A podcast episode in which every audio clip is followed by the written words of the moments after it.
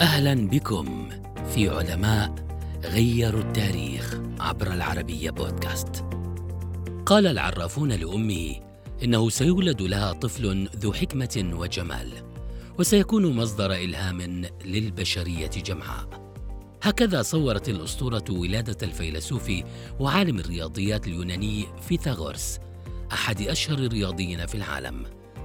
ولد في جزيرة ساموس شرق بحر إيجا عام 570 قبل الميلاد وفق بعض المؤرخين.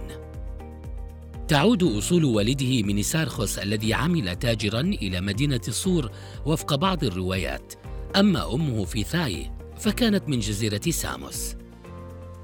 بدأ تعليمه عندما كان صغيرا وتشير مصادر تاريخية إلى أن فيثاغورس تلقى تعليمه من حضارات أخرى كالكلدانيين والإيطاليين أثناء سفره مع أبيه.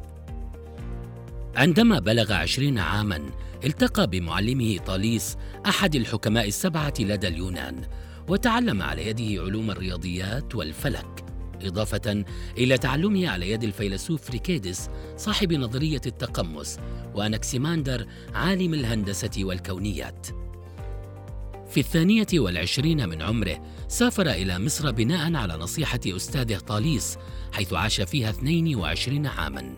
أتقن خلالها العلوم الرياضية قبل أن يؤخذ أسيراً إلى بابل بعد غزو مصر من قبل الفرس. وخلال 12 عاماً في بابل طور فيثاغورس معرفته بالعلوم الرياضية ليعود بعدها إلى مدينته ساموس حيث بدأ بتعليم الناس الرياضيات وما اكتسبه من خبرات فلسفية من الحضارات الأخرى.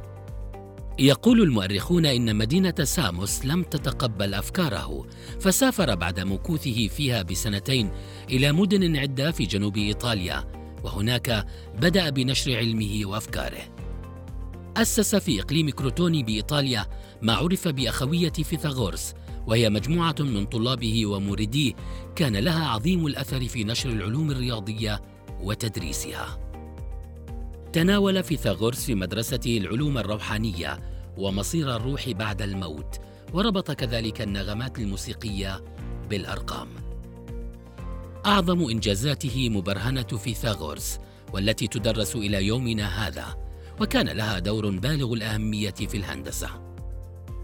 كما استنتج عددا من النظريات التي تتعلق بالخطوط والنقاط والمنحنيات والزوايا والمستويات، ودرس الأرقام الزوجية والفردية والمثلثات والنسب المثلثية. ووضع قوانين صارمة لطلاب الهندسة، منها ضرورة التأمل في أوقات محددة وعدم تناول اللحوم. كان لفيثاغورس إنجازات عظيمة في علم الفلك، ويقال إنه أول من اكتشف كروية الأرض واستنبط فكرة ميل مدار القمر باتجاه خط الاستواء لكوكب الأرض انتشرت أساطير عدة حول وفاته فلم يعرف على وجه الدقة تاريخ موته. وقيل إنه مات منتحرا فيما ذكر مؤرخون أنه عاش قرابة مئة عام وأن رجحت وفاته في عام 495 قبل الميلاد.